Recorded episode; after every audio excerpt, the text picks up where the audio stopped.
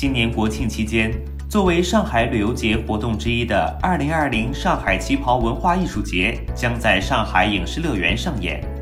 旗袍节期间，除了有上海之花旗袍秀、中国海派旗袍艺术展、上海旗袍大游行、旗袍与电影等活动，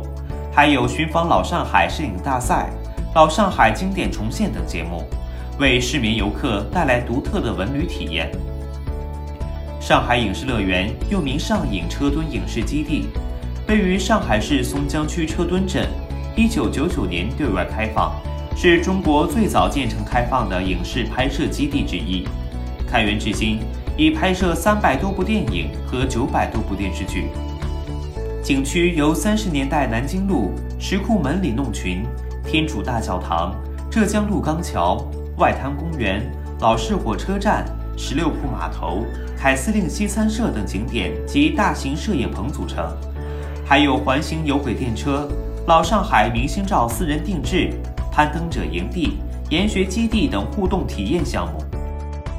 十月一日至八日，一系列精彩纷呈的旗袍节活动将在上海影视乐园上演。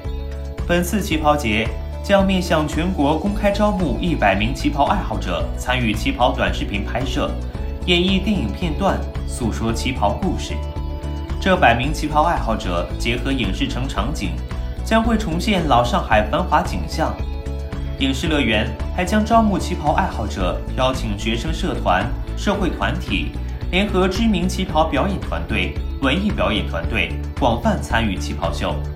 专业旗袍厂商也将进行现场展示，科普旗袍知识，宣扬旗袍文化。